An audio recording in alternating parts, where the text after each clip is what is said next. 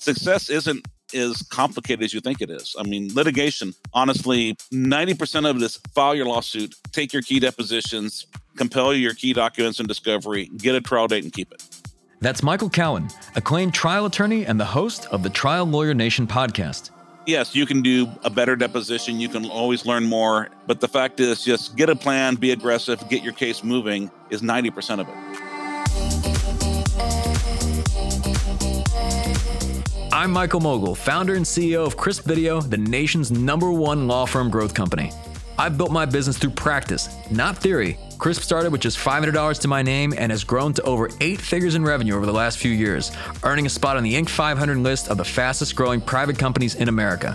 Our approach has been to take everything we've learned about generating massive growth within our own organization and help the country's most ambitious and committed law firm owners do the same for theirs. In each episode of this podcast, I sit down with innovative market leaders from the legal industry and beyond to learn from those who thrive in the face of adversity, challenge the status quo, and define what it means to be a true game changer. I sat down with Michael Cowen to discuss what it takes to become a thought leader in the legal industry, the importance of mindset when it comes to your success as a trial attorney, and how doubling down on your strengths will take you further than focusing on improving upon your weaknesses. One day I just made the decision I'm going to have the guts to stop taking the smaller cases and only do this. I thought I can always go back and get smaller cases again. Uh, you know, I'd had some conversations with my referral partners saying, look, I'm just not going to take these types of cases anymore. And lo and behold, when I did that, now we have a hundred and something trucking and company vehicle cases at the firm. That's coming up on the Game Changing Attorney podcast.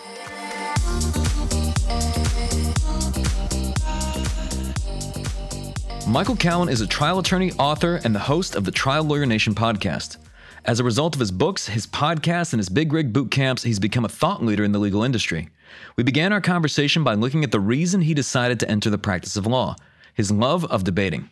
I've always liked arguing. Uh, well, actually, I liked arguing a lot more when I was younger. Now I like winning. I'm not so much arguing isn't so much what I like anymore. I like the debate. I like the going back and forth. It, it seemed interesting to me. Even my senior year of college, I wasn't sure that I wanted to be a lawyer.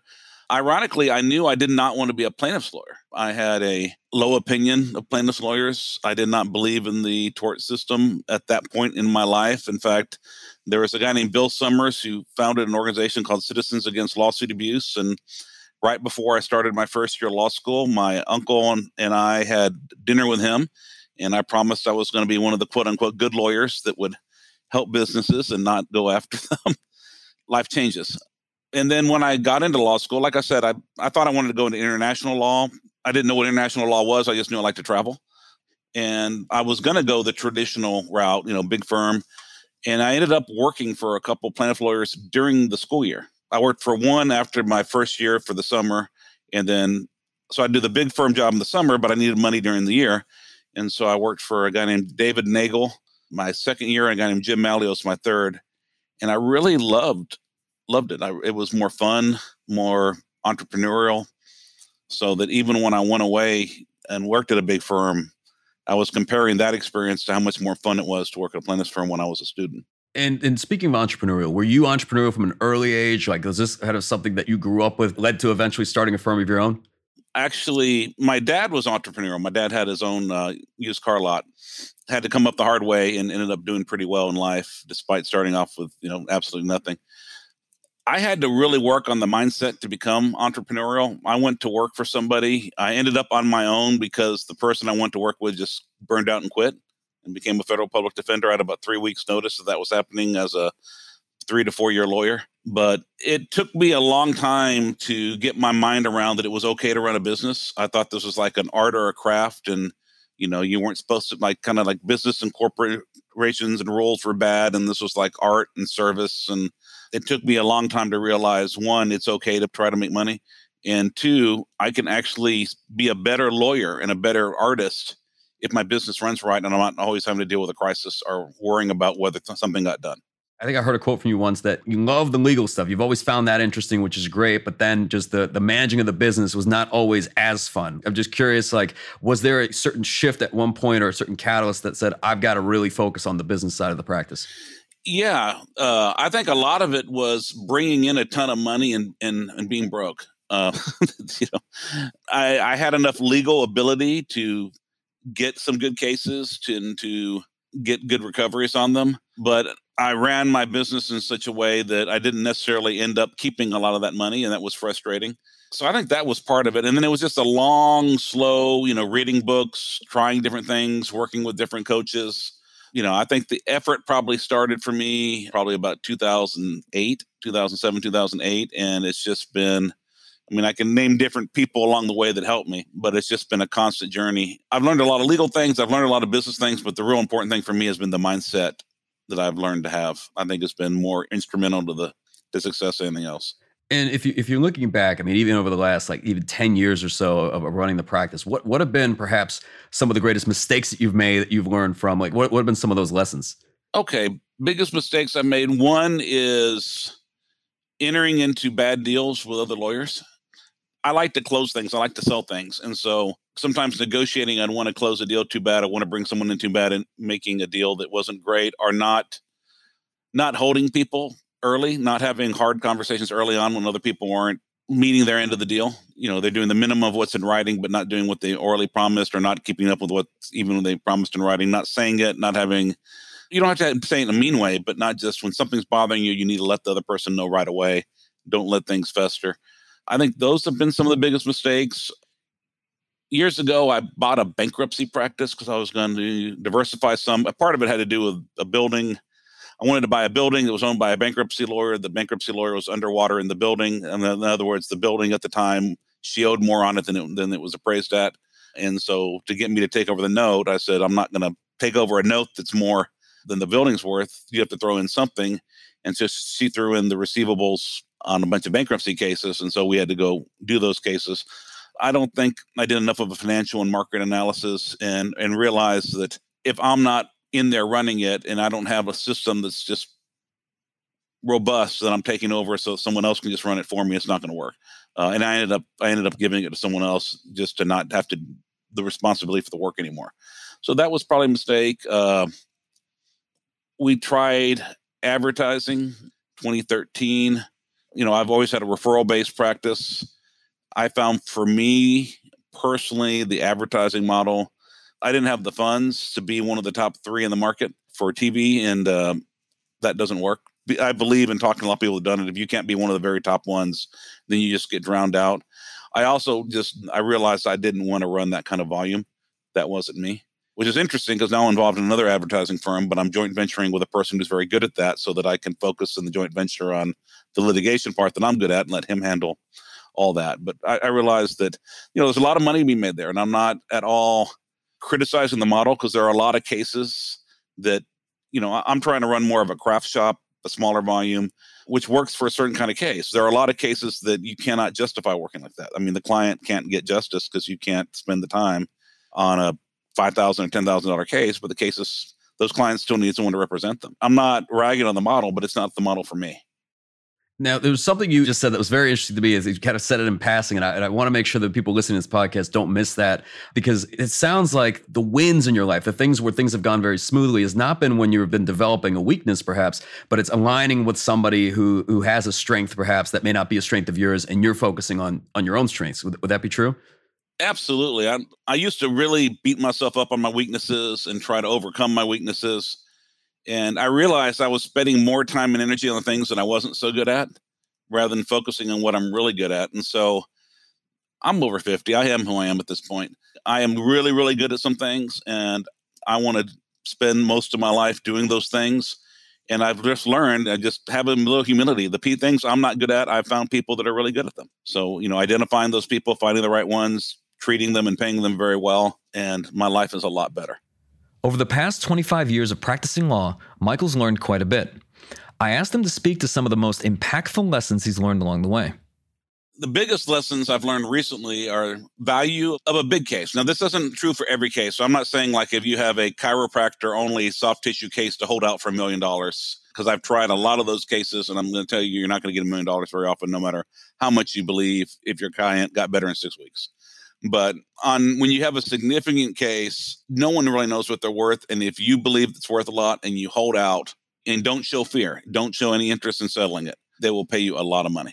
So I, I think that's one important lesson I've learned. And, and you kind of have to, you have to see it. Like the very first time we held out for a lot, I remember I was having to go back to people that had done it before and kind of have them hold my hand because it's scary. I mean, you have more money offered than you've ever had before. It's life changing money for you. It's life changing money for your client. You've done focus groups. You know, you might do a lot better, but you might get less. You know, if you went to trial, but you know, by holding out is the right thing to do. And it's scary when you first do it because you worry, will they pull the money? Will it go down?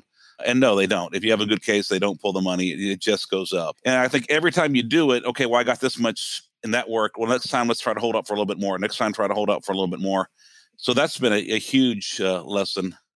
I know you mentioned that some of the, the, greatest areas where you've grown has been kind of in the mindset shift because what you've just described, I mean, that, that, requires a great degree of courage, you know, patience perhaps as well. You know, somebody listening might say, yes, you know, that's easy to say once you don't need the money, right? But like, how do you how do you hold out when you do?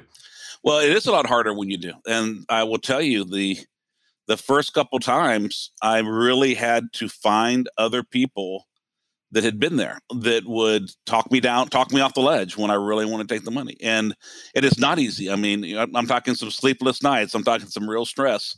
You know, let's say you have like a, a case you think is worth $10 million and you've got 8 million on the table. It is hard not to take that 8 million, but you have to hold out or you never get it but yeah, I, I think it is. I'm not going to pretend like it's easy. It gets easier, and it is a lot easier. You know, when you have enough saved up, where you know, let's say if I died tomorrow, I don't, I don't have to worry. My kids are going to go to college. My wife's not going to be on the streets. I mean, she's not going to have to sell the house. So it is a lot easier to hold out now. I'm not going to pretend like the first couple times when you know I had borrowed so much money to fund the case that I didn't know what would happen if I lost it, and it was my biggest case, and I needed the money, and my lines of credit were run all the way up. It was a lot harder to hold out, but I'm glad I did. And I believe at this point you've handled over hundred trials. What would you say would be the difference between Michael Cowen and trial number one to Michael Cowen today? I think I'm a lot less showy. I think I'm a lot more relaxed and real. I've learned to trust jurors so that I don't have to. Uh, it's less pressure now because I used to think I had to convince everybody it was all on me. Now I realize I need to trust people to do the right thing because that's what that's the mindset that works as far as persuasion. And I just need to I work a lot more on story now and a lot less on technique, if that makes any sense. I think the technique is more it's more subtle but more effective. I don't yell. I don't yell as much. I don't cry as much. I'm not saying I never raise my voice. I'm not saying I never get a tear in my eye, but I, it's not as blatant having more faith in the story and more faith in the jurors has been a, a big difference it feels like that's something that is really learned through just through experience, right? I mean, just getting in there, being in the arena.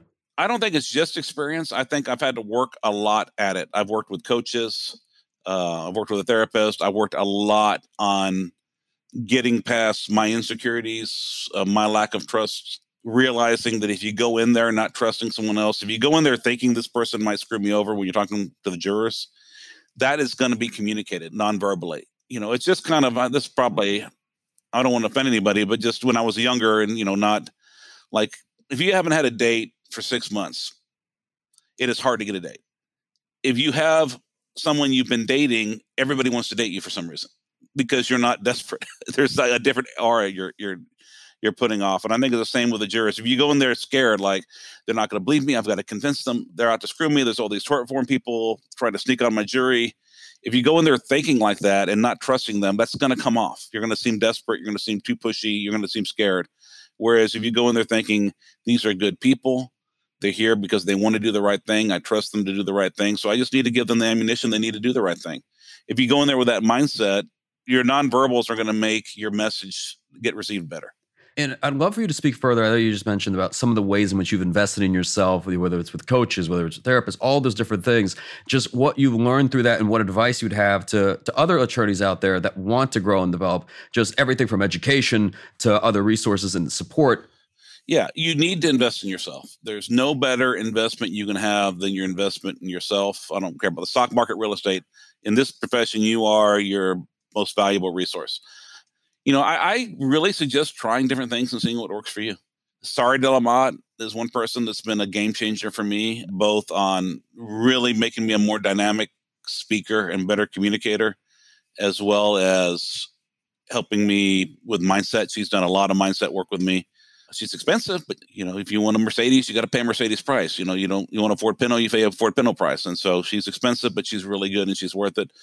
Working with Rodney Jew again, he's crazy expensive, but learning how to break a case down, learning how to present things visually has been big. You know, just but just you know see you know who's out there and who can help you know. There's other people that other people think are so great and i worked with them like you know that's just not my style or that doesn't fit for me. And so i'm not going to rag on them. They have their way and you know there are lots of different ways to win a case. There's lots of different ways to succeed in life. So you got to find out what what works for you but definitely to keep to keep at it and, it, and it's a multi-decade process it's not like at least for me I couldn't just okay. I'm going to go talk to somebody. I'm going to go do a workshop shop, and a light switch is going to turn on, and suddenly I'm going to be perfect. It's a constantly going back to the well, and it's also it's not a straight line.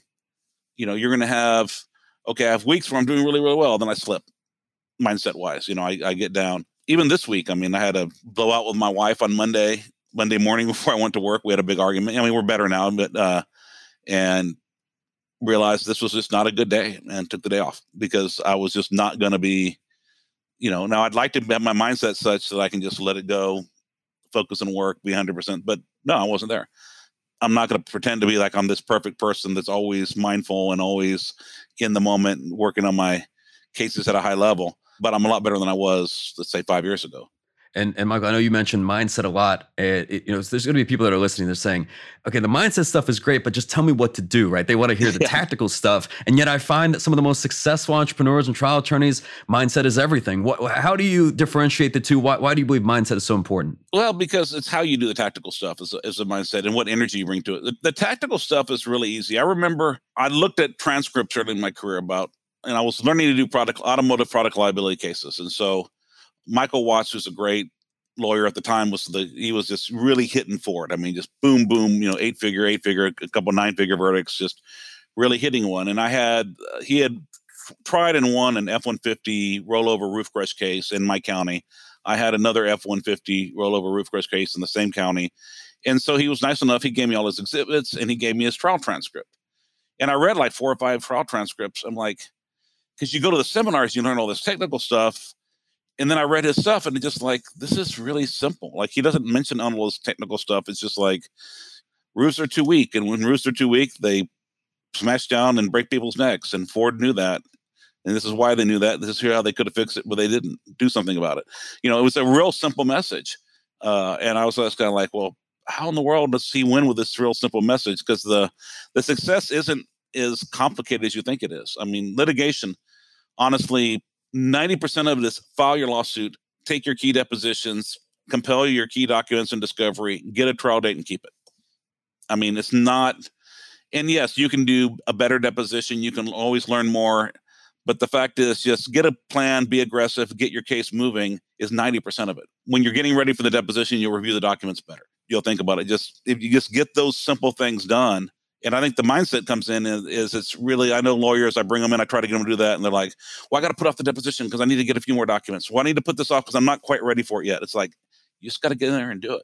Yeah, I, I, will say this. I mean, you just us in running a coaching company, we find mindset is everything, and we fight this battle in the sense that I believe mindset is the lens through which you see the world. So, meaning that that's going to dictate every decision you make and how you make those decisions. Whether you view, you know, let's say um, hiring a team member as an investment in that person or as a cost, right, or your investment in marketing or investing in yourself, all these different things. I mean, even down to mindset, like you know, so much of what we've been talking about is having the humility and the vulnerability to ask for help to be able to say, hey, I don't know it all or I can be better. I've found that some of the most successful trial attorneys are the ones that are taking the most notes, the ones that are the constant learners, and to perhaps some of the least successful are the ones that feel that they they know it all. Absolutely. Because there's always more to learn. There's always another way to do things.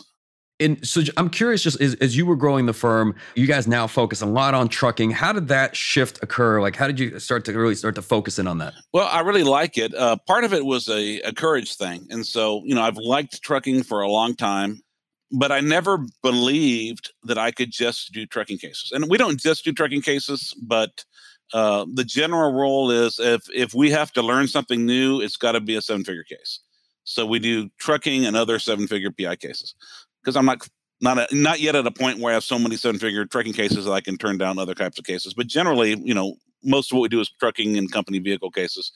And uh, but we used to do the regular car wrecks. We used to do all kinds of stuff.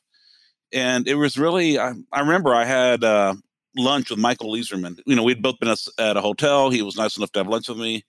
And I really like, you know, he only had a really small practice of really good trucking cases. I said, Michael, how did you get there? I mean, how did you get to the point?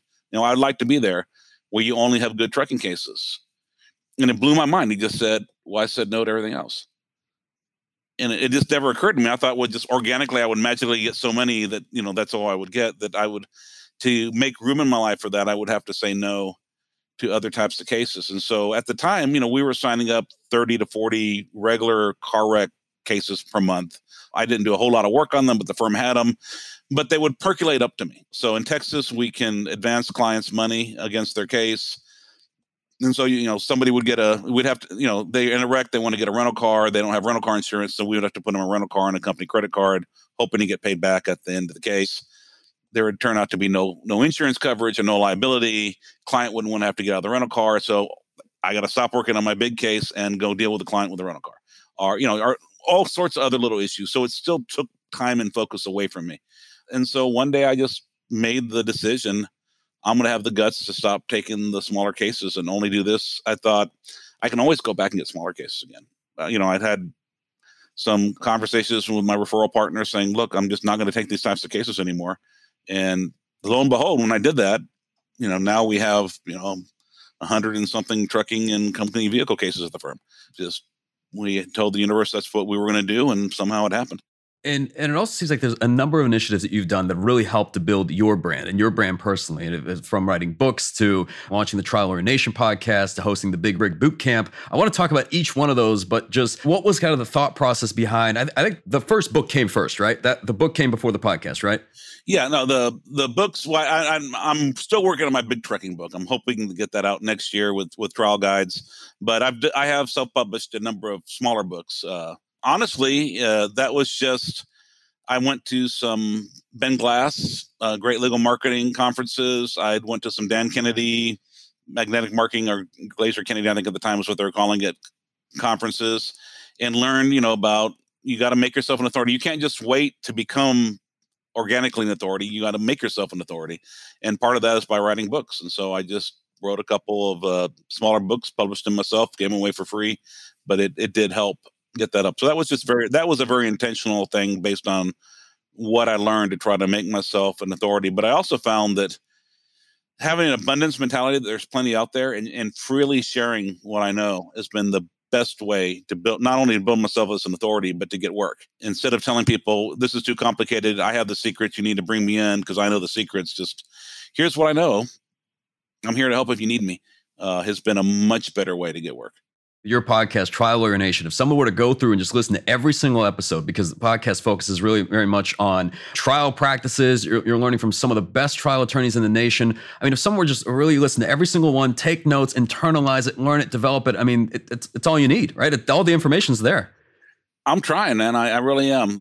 I may lack some of the basics on there, but yeah, as far as for someone that's been been practicing for a while, I think it really would would get you there. I, I try to do some basics, but I mean, we don't do how to do a, a basic cross examination or basic rules of civil procedure or something. But it's uh, I try. You know, Trial Lawyer Nation did not actually start off with the intent of building a brand or our marketing. It kind of started off on a lark, uh, believe it or not. And so, have I have you heard the story of how I got into podcasting? No, please, please share it. I had heard the term podcast. I had never listened to one. And somebody I knew was on the Stone Cold Steve Austin podcast. And I listened to him because I watched professional wrestling when I was a kid. And so here was somebody I knew who's going to be talking to somebody I used to watch on TV. So I thought, well, that's cool. Let me go listen to David Clark on the Stone Cold Steve Austin podcast.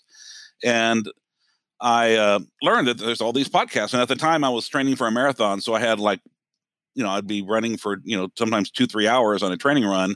I've got a lot of time to kill.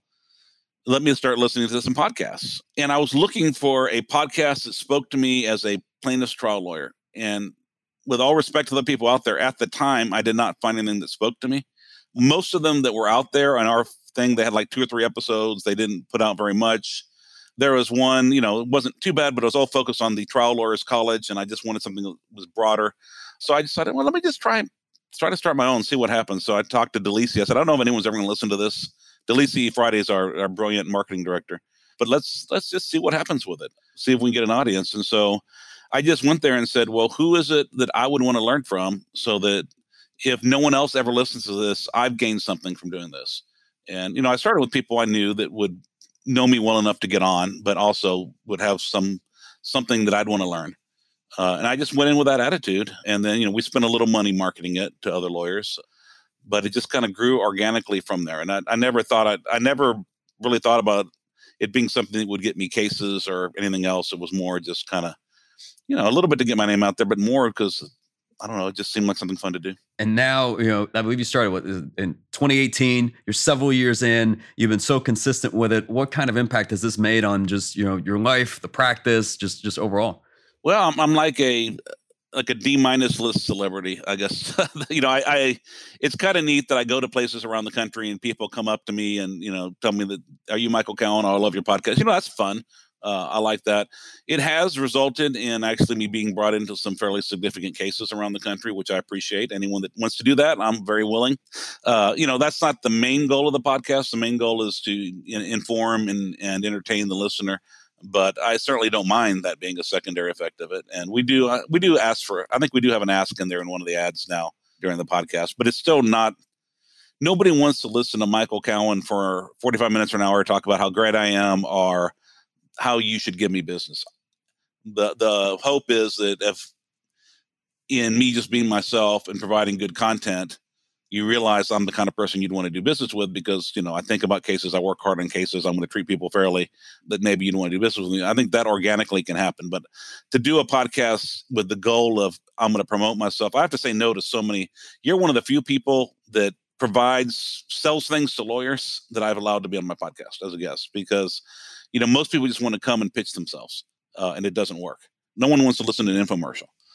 Yeah, I, I, agree 100%. And, and we were talking about this even before we started the podcast of just there's so many legal podcasts out there. And, you know, you've built one that I would say is, is one of the most, if not the most successful trial podcast out there, period. Um, what is it that you believe that you do differently versus every other, you know, attorney law firm that starts a podcast? I think consistency has been a big one you know, I always I try not to ever get every now and then it happens because you get a trial or life gets in the way. But I try to always have a few episodes in the can, a few months ahead, so that I'm never having to throw something together at the last second. So I think that's been a big thing. It's just I've got someone in Delisi Friday, my marketing director, that will make me. Michael, you haven't recorded. Michael, we, we need something for next month, and will stay on me and get me to do it. Because honestly, if I was trying to do this myself, uh, I've tried, you know, I used to try to do my own newsletter. Every time I try to do it just by myself, I would have two or three months of really good content and then we'd fall off. Then we'd come back again, then we'd fall off. But having that, you know, we're twice a month. We haven't missed an episode yet. We're not going to, but it's because I have a really good person working with me who will bug me and speak to me and uh, say, you need to do this and remind me. And so I think that's one big key. I think the other second key is I really do find people that I want to learn from, and the conversation is learning from them. And then when we do the internal ones, stuff that's going on in our own firm, it's really about sharing things that we've learned in the hope that it can help others. And you know, we always tell our our guests, you know, the first thing is to provide useful content to the listener. And so when you focus on how do I help, how do I serve my listener rather than how do I get my listener to give me something, it works a lot better. Absolutely, absolutely, and I, and I want to give her another shout out, Delisi, because you know we talked earlier about playing to our strengths, and I, I, know that a lot of people know this, but even now as we're recording this podcast, I have three people sitting around me that are like working through this podcast that will up like in the production of this podcast, and I know sometimes people listening they feel like they have to do everything themselves. They've got to do their own newsletter, they've got to do their own podcast, and the reality of it is it probably will never happen right without a great person or a great team around you. I know that's been the case with you, but just you know, she's someone that I'm sure that whenever you finish recording a podcast, gets to work and is like promoting that podcast, marketing it, distributing it. The only thing I really do on the podcast is occasionally I will need to send an email or make a phone call to get a guest booked. A lot of times, she, I, uh, you know, I, I would first say, Delisi, try to get me so and so, or I heard so and so speak. Uh, but sometimes to to get in, it needs to be lawyer to lawyer uh, with lawyers to get someone to, to just because we get so many, you know, kind of spammy type emails and calls from vendors, it needs to be lawyer to lawyer. And then I do the interviews and, and I prep for the interviews. Like if someone's like I read your like you had the game change is it the game changing attorney? Yes, sir. I got the book. I read the book before I I interviewed you. You know, so I I try to do a little bit of homework, uh, and then do the interview. And then once the interview's done, that's it for me. I mean, And, and part of it for me, if I had to learn to let go, I've had to learn. If we had to wait until I listened to the edits, or if I had to listen to the podcast and tell someone where to edit, it would never get done. And so it had to be. I need to find good people out there. And the problem in the marketing sphere is for every good person or good vendor, there's a hundred people selling you a bunch of bull uh, and just trying to take your money. Yeah, I mean, yeah. To your point, I mean, one of the things that you know we found, I mean, we call our podcast the Game Changing Attorney. You call yours is Trial Lawyer Nation, but a lot of times the the people that you feature on that podcast will help to shape the brand of that podcast. And if and a lot of it's defined by who you say no to, because if anybody can come on the podcast, then it's not the Trial Lawyer Nation podcast anymore, right? It starts to lose its you know its credibility. And even the other attorneys, I mean, it just you know I've had. Uh, you know, sometimes we don't play. Sometimes we record and we don't play because if you're just there like uh, I love to talk to people that just got a big verdict. And if you will talk about the story of your case and you would talk about what you did to get the big verdict, that's going to be great. If you want to talk about how you're such a badass and everybody needs to give you their cases so that you can get big verdicts on their cases, that doesn't help anyone. Like I said, an infomercial doesn't help. Uh, so you know we do have to be careful on who we have, and again to go in there and and and also have people that are really willing to share. People that again have that abundance mentality that there's plenty for everybody, so that someone else's success does not detract from mine so i can share my my knowledge with them yeah, yeah, I, I, appreciate you sharing that. Just because I'm sure there's going to be people listening. They're saying, you know what, I may not be ready to start a podcast of my own, but I'd like to be a guest on some other podcast. Wh- who have been some of the most memorable guests that you've had? I don't want to hurt anyone's feelings, so I want I want to be really careful with this. Uh, I think Joe Fried and I really gel well together, uh, so I think ours have been really good. You were a good one. sorry to la Motte, just because again we're so close. I mean, I you know I kind of remember them on the on the uh, effects they have on me after the episode. I have to go back. You know, they all they're all a blur to me. I'm gonna be really honest. They I'm in the moment. I'm recording them. I'm not thinking about anything else when I record them, and then I turn it over, and then I don't listen to them again because I've already had the experience of doing that. I had one. I think we just went live, or no, we're going live with John Fisher, a lawyer out of New York, uh, on either tomorrow or the next. I don't know if we do the 31st or the first because again, I just know they come out twice a month after that one, we didn't have the same like we didn't know each other, so I didn't have the same feeling like emotional connection. But I had really good ideas where like as soon as I finished the podcast, I went out to DeLisi and said, you know, he does these things we do, but he adds one more thing. Like, you know, we have we have a mission, we have core values, we have a, the strategies for success, and we actually start every meeting by repeating them so that we can keep together as a team and keep our focus. But he had like he had a very specific after that, and our goal is to get for him it was 500 referrals from 500 different firms, and then he has a gong. So every time they get a referral, they bang a from a new lawyer, they bang a gong and celebrate in the office. I'm like, you know, maybe we can get something more tangible as a goal, and then like a bell or a gong. You know, when someone settles a case or we get a new referral source, maybe celebrate as a as an office. I don't know if we're going to do that or not, but I just, you know, I like it when I come out of there, I'm excited and I run to someone, hey, I just learned this great thing, you know. But unfortunately, I have to admit, after three years, they they do blur. yeah. Well, I, I, thought one of the ones you, I thought for sure you would mention is uh, not actually a lawyer, like David David Koechner. David Koechner was fun. You know, uh, that was kind of you know we we we're just going to have him do a cameo for one of our seminars, our big rig boot camps, and then he and DeLisi. DeLisi's just I just had hired this amazing human being as my marketing director and didn't even know how great she was going to be when I hired her. And she just started chatting with him and got him to actually do like a live interview with me, like a one-on-one thing during the uh our back and I was more the straight man, he was the comedy man. We did like a 30 minute segment during the boot camp as like kind of a comedic break. And then we got him on just because he was famous. Honestly, I didn't but he actually was really good and that was a lot of fun and if, if for people listening who don't know who he is, if you could kind of share, because I mean, he's been in Anchorman, Anchorman 2, The Office. I didn't even realize how many things he had been on until after I'd interviewed him. And then, you know, he, he was in the movie Waiting with Ryan Reynolds when Ryan Reynolds first came out. He's on Blackish. Uh, he's just on, he's on almost everything. He's a character actor and he's really good. He's even, There's even some new dog competition show that he's now on. But he was a lot of fun. And he actually had a lot to, a lot to say that I thought was useful as far as, you know, things we can learn from, from actors. Yeah, yeah. I just, I just recall you know, he spoke about you know the power of storytelling, and it's interesting to see that you know diversity of perspective as well. So I'm just curious of you know when you know for, for people listening, let's say they want to come on uh, a podcast like yours or you know or any other legal podcast. I know you you mentioned the fact that like really having a great story to tell, but what's something someone else can do just to get your attention? Tell me what you want, what you have to share. If you have a story that is interesting to share, you don't have to have a billion dollar verdict. Now, I've tried to get Mark Lanier to come on and share that. He's said he's too busy, and that's that's okay. Maybe one day I'll get big enough where Mark Lanier will get on mine. But he has, you know, a couple. He has over a thousand people show up live to his event, so he probably and he just uh, the Supreme Court allow him to keep a multi-billion dollar verdict recently, so he doesn't need anything. but uh, but in general, I don't think you have to have had a multi-million dollar verdict to provide something useful. But if you have something useful that you have to share that you think it would benefit other people, let me know. And if it moves me, I'll love to have you on. And and I can't give you like a rule. It's just kind of a gut feeling, you know. Yeah, I think this is something that would be interesting, and or no, I don't think that would be that interesting. And then I know we've talked about the books and the podcast, but there's also like the Big Rig Boot Camp you guys have done. Basically this CLE seminar. It sounds like you're just giving away all your secrets, right? So you mentioned you're abundantly minded, but what was the idea behind that? And it seems like it's been very popular. It has. You know, it started small again. I used to do like a one hour, two hour, you know, come in, have lunch, get some free CLE, let me give a presentation, you know, locally. And then it kind of grew. And then I would have, you know, I would put on a seminar with someone from outside the firm and we'd put it on together. Then it grew to having the confidence I'm going to have a seminar with just me and other people at the firm speaking.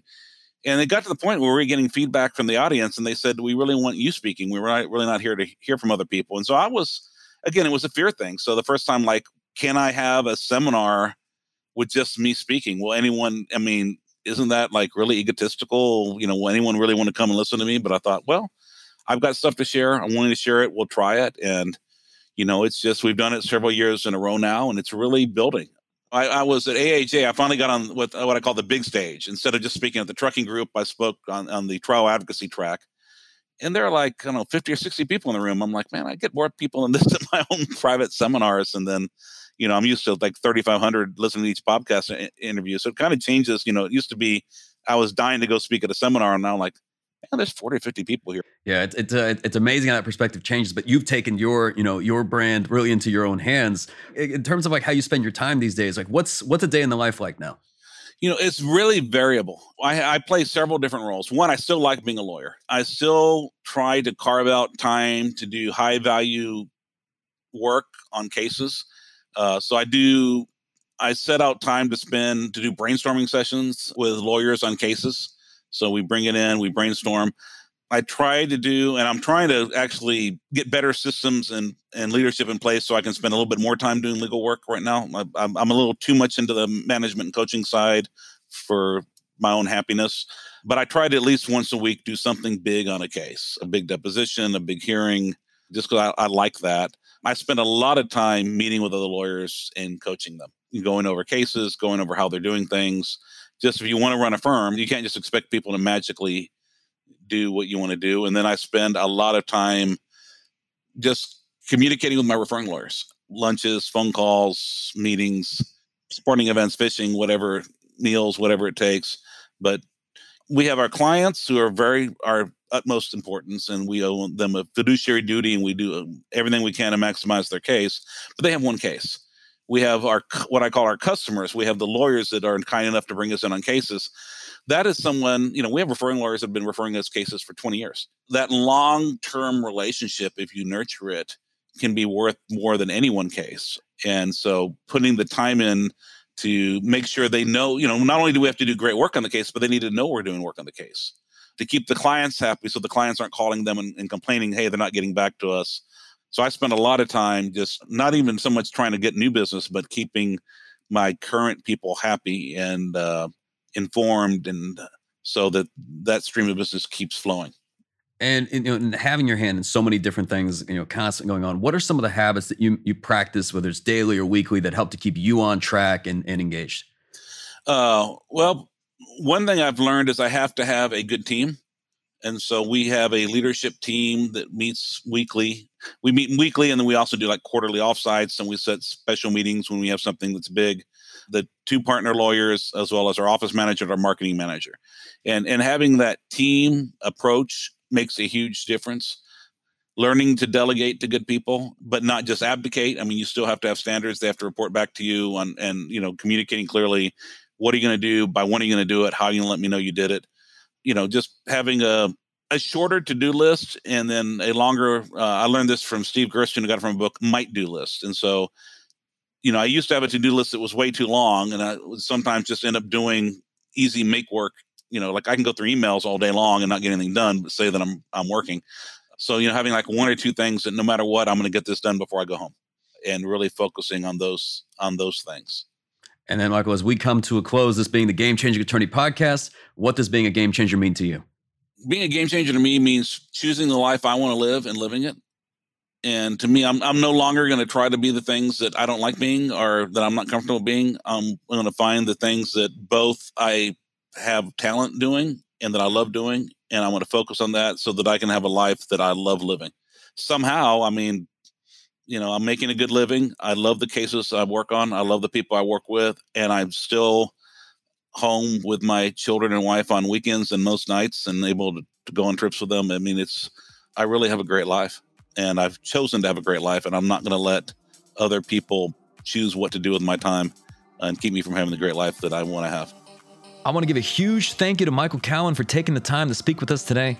You know, what particularly resonated with me was when Michael said that the practice of law is all about controlling your mindset, and that the best trial attorneys enter the courtroom with a mindset of confidence rather than desperation. You've been listening to the Game Changing Attorney Podcast with me, Michael Mogill. If you enjoyed this episode, I'd really appreciate it if you could share the podcast with at least one other ambitious law firm owner who you believe would benefit, and you know what? Maybe more than one. For more information on our interview with Michael Cowen, see the show notes for this episode in your podcast app or visit GameChangingAttorney.com. And join us next time we'll be speaking to Tim Grover, the performance coach behind some of the most elite athletes on the planet, including Michael Jordan and Kobe Bryant. He's also the best selling author of Relentless and his latest book, Winning. Looking forward to hearing from Tim on next week's podcast, and this is one I promise you will not want to miss. Winning gives you a feeling that you can't, you just can't describe. If your sports team wins, you're up there. Why not have that feeling for yourself? Yeah, it may not be in the sports industry. How about being your own cheerleader and putting that same effort into something that's that important to you. That's next time on the Game Changing Attorney Podcast.